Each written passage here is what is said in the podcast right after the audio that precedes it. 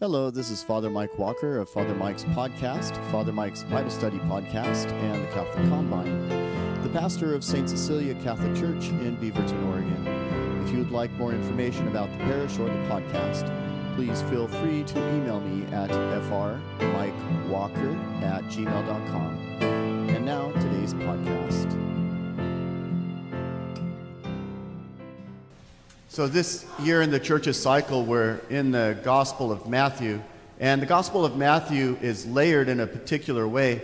You've got five sections of the Gospel that are Jesus' discourse or teaching.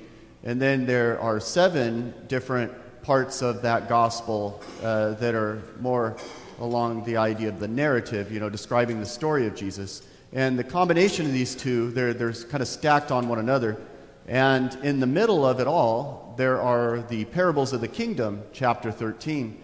And the point is that these different layers are, are almost like they're building up into this high point of chapter 13. And then once you understand those parables, you apply those to the other sections of the gospel. It's, it's really a pretty masterful way that it was put together.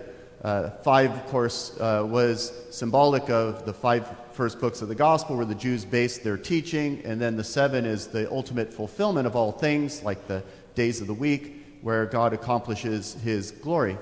Now, why that matters today is that we have these parables of the kingdom, and this kingdom of God that we have. In Matthew, he says kingdom of heaven, but it's the same thing.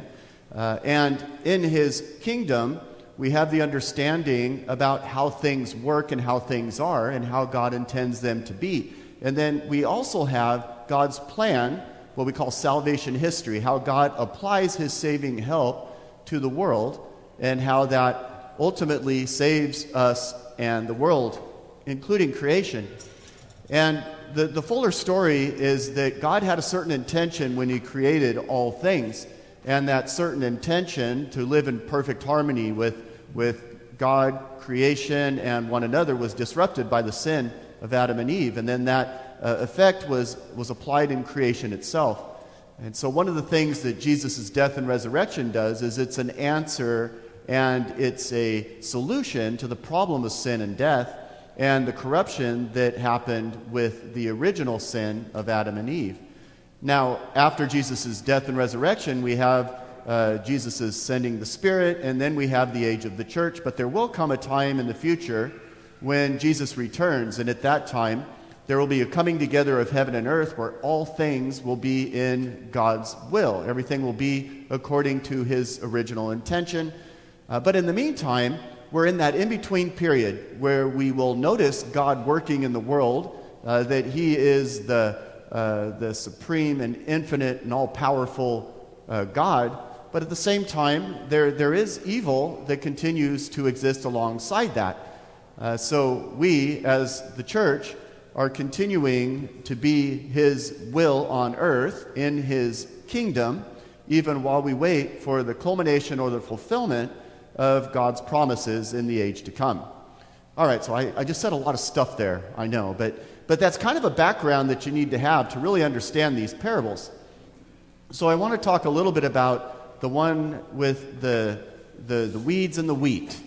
And uh, there's the seed, and it, it's kind of building on last week. So last week we had seeds that were scattered, and the seeds were the gospel, and we are supposed to be that good soil so that the seed can accomplish its goal.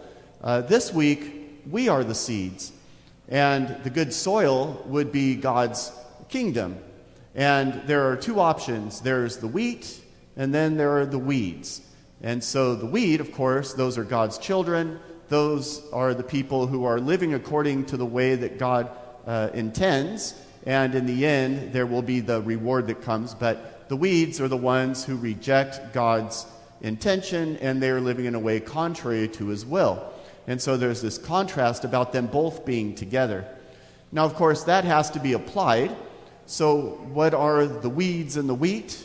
Well, it, it's applied, first of all, to our world. We, we all know that there is a lot of good that happens in the world. There are a lot of blessings, a lot of beauty and wonderful things. Uh, we also know there is a lot of sin and a lot of terrible things that happen at the same time. And we don't want to make the mistake of thinking that the, the world is 100% bad and evil, like all you do is watch the news, right? That's what you would assume. Uh, but you also don't want to make the, the mistake that evil doesn't exist, Satan doesn't exist, and we don't need to do anything about it. And, uh, but, but it's true that these two exist at the same time in the world. Now, because the church exists in the world, uh, we will also notice that there are weeds and wheat in the church. That, yes, the church has done all kinds of incredible good. Uh, the formation and sending out of the, the gospel, helping people to live their lives in a way that lifts them up to a, a new way of living where they can have the peace and joy that God intends. Uh, the moral teaching of the gospels being applied throughout the uh, last 2,000 years and the impact that has had on the lives of people is immeasurable. Uh, also, the different institutions that have developed along the line including schools and hospitals and charities, uh, all these things that we just take for granted. Uh, the very fact that, that many of the evils of the world were done away with because of the influence and the power of the gospel is something we don't want to underestimate. At the same time, we do realize that it all hasn't been, you know, glory and roses. You know, that there has been corruption, there's been evil, and many things that have been done in the name of the church. Uh, when I was first ordained, the big scandal they hit was the pre sex abuse scandal. And this is one of our heritage, you know, it's our, our, our history that, that we wish wasn't there. Um, the, when you look at the statistics of all that, um, it's something that tended to, to build sometime in the 50s, and it's something that tended to statistically end sometime in the 90s, statistically, not completely. Uh, there's a bit of a bell curve that goes with that. And the, the reason is it has to, has to do with this, this connection between access and opportunity, and both of those existed, not only in the Catholic Church, but in all churches and all other major institutions. Uh, but I would be willing to bet if you just ask a normal person, you say, is, the, is that problem still going on like, like it always has been? They would probably say, well, yes. You know, and, and uh, it's not actually true because since 1990, you can see that that we put all these policies in place and we ended the access and the opportunity to the point that when it comes to major institutions that the Catholic Church is, you know, one of the safest large institutions we have. Uh, but it still gets a lot of press. Uh, the reason why I mention that, though, is that, that it shouldn't be surprising that great scandals and evil and bureaucracy existed in the church and continues to exist in the church. Uh, it's a frustration of mine. Um, it's probably a frustration of yours. But we do know that the weeds and the weed are going to exist in the church until Jesus comes and heals us. It's a condition of the human person that, that the church is made up with people. Anytime you have more than one person involved in the church, there is going to be sin. And so we have to recognize that, uh, but also not let that defeat us, that God calls us to something greater. And speaking of that, uh, the weeds and the wheat not only exist in the world and in the church, but it also exists in us. Uh, St. Paul wrote about this as well. Uh, St. Paul mentioned that in the book of Romans, uh, he said that I, I, I do the deeds that I hate. I do things that I hate. I sin even though I don't want to. And it's, and it's frustrating for him. And he goes, And I do not do the good that I want to do. You know, there's this kind of battle that we have within us. So not only is there a battle with the good and the evil in the world and a battle in good and evil in the church, but even in our own very person, there's this battle that goes on where we know what God calls us to. We want to do the good, we want to be upright and just people, but that sinful nature in us is something that we constantly struggle with. And we can't do it on our willpower alone, that we need something greater than that. And that's what God offers us.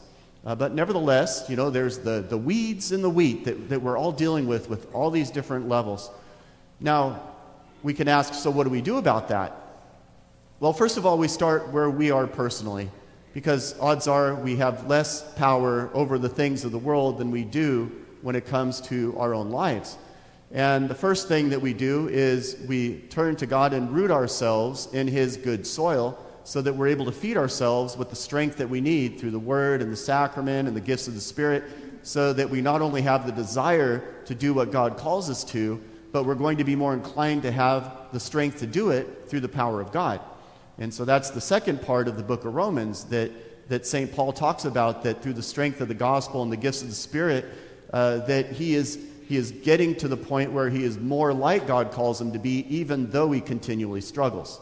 You know, but that's, that's it. We can't ride the fence. We can't just say, well, I'm just going to live my life how I want, and I'm not going to worry about whether I'm a weed or a wheat because uh, you kind of have to pick your, you have to kind of pick your pony. You know, you have to say, where do you want to live and how do you want to live? And then afterwards, we just practice what the gospel teaches us that we're forgiving people, we're charitable people, uh, we are upright people. We try to do what we can not to sin, and then we ask for God's help and His grace and His strength. And when we do sin, we continually turn back to Him so that He can, he can continue to make us more like the wheat He intends us to be and less like the weeds we would naturally be. All right, so then there's the second part. Well, what do we do about everyone else around us? Well, first of all, we recognize in this, this parable that, that first they're saying, oh, do we just pull out all these weeds? And, and in the parable, no, don't pull out the weeds because you might damage the wheat along the way. Well, the thing is, there are innocent people. We don't know what's going on. And if we run around thinking we're just going to go and start, you know, pulling out sin everywhere that we think it exists, we might be wrong. Uh, that the ultimate judgment of someone's place before God, that's up to God. And so we have to be careful that we're not doing that. We address clear evil, but we're not running around condemning people and trying to keep them away from the opportunity that God has for them to seek repentance and forgiveness just like we wouldn't want someone doing that uh, to us. And so when it comes to others, we're, we're not yanking out the weeds because people are important. And God wants, through His patience and through His mercy, for them to have salvation as well as He wants for us to have salvation. So we can be patient like God is, and we can do what we can to try to help them to see the gift and the grace and the blessing of the gospel for their lives so that they can come to be the wheat that God created them to be. And we can also look at it uh, as a combination of all of us, that we're all a combination of those weeds and wheat. And so God's patience is something that we can have a certain thankfulness about, a certain gratefulness. Well, thank you, Lord, for, for the gifts you've given us, uh, for the patience you've shown us, for the mercy that you give us. Help us to be more like you and your way and help us to conform our will to your will, where we will be like those stars that shine. And that's what he's, he's calling us to. So there's, there's two short parables that come after the weeds and the wheat here. And that would be the parable of the mustard seed and the yeast and the dough. So both of these are about a very small thing being uh, growing to be something huge. So, like yeast is very small, you can hardly see it, and it gets in and it, it enters into the dough, and the next thing you know, that the, the dough is leavened. It becomes, uh, uh, it becomes as you know, fully uh, a leavened piece of loaf of bread rather than just a, a small little piece of, of yeast. And then the mustard seed, it's a very, very small seed, but when it's planted, it becomes this big, huge bush, and it provides shade for the birds to come in. So both of those parables are parables of the promise. It's the promise of the world to come and the world we live in because we are part of God's kingdom. So God's kingdom exists here on earth where his will is done. And it also, in the fullness of time, when Jesus returns, we have the new heavens and the new earth, that, that kingdom of God will be fully realized. It also exists in heaven, where the promise of, of God's salvation takes place uh, and, and this combination of earth, heaven, and the world to come is where God's kingdom continually grows. So it was shown because that small little seed, you have Jesus' death and resurrection, and then you have the disciples being sent out, and now that message has been brought throughout the world. And so the fruits of the gospel has been something that over time has continued to grow and show massive results.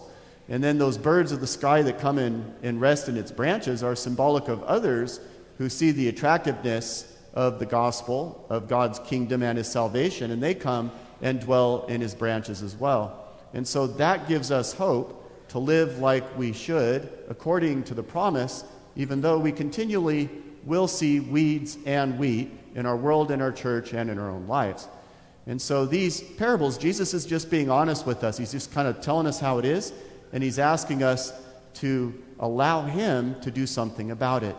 We know who wins the war, and even though we're in the midst of the battle, we do know that God's power is infinitely greater than anything the evil one or evil can do.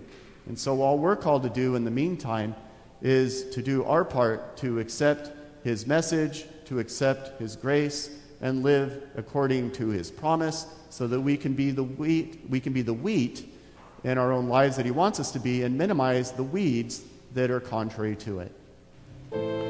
Thank you for listening to today's podcast. May God bless you and be with you as you live out your faith and serve the Lord this week.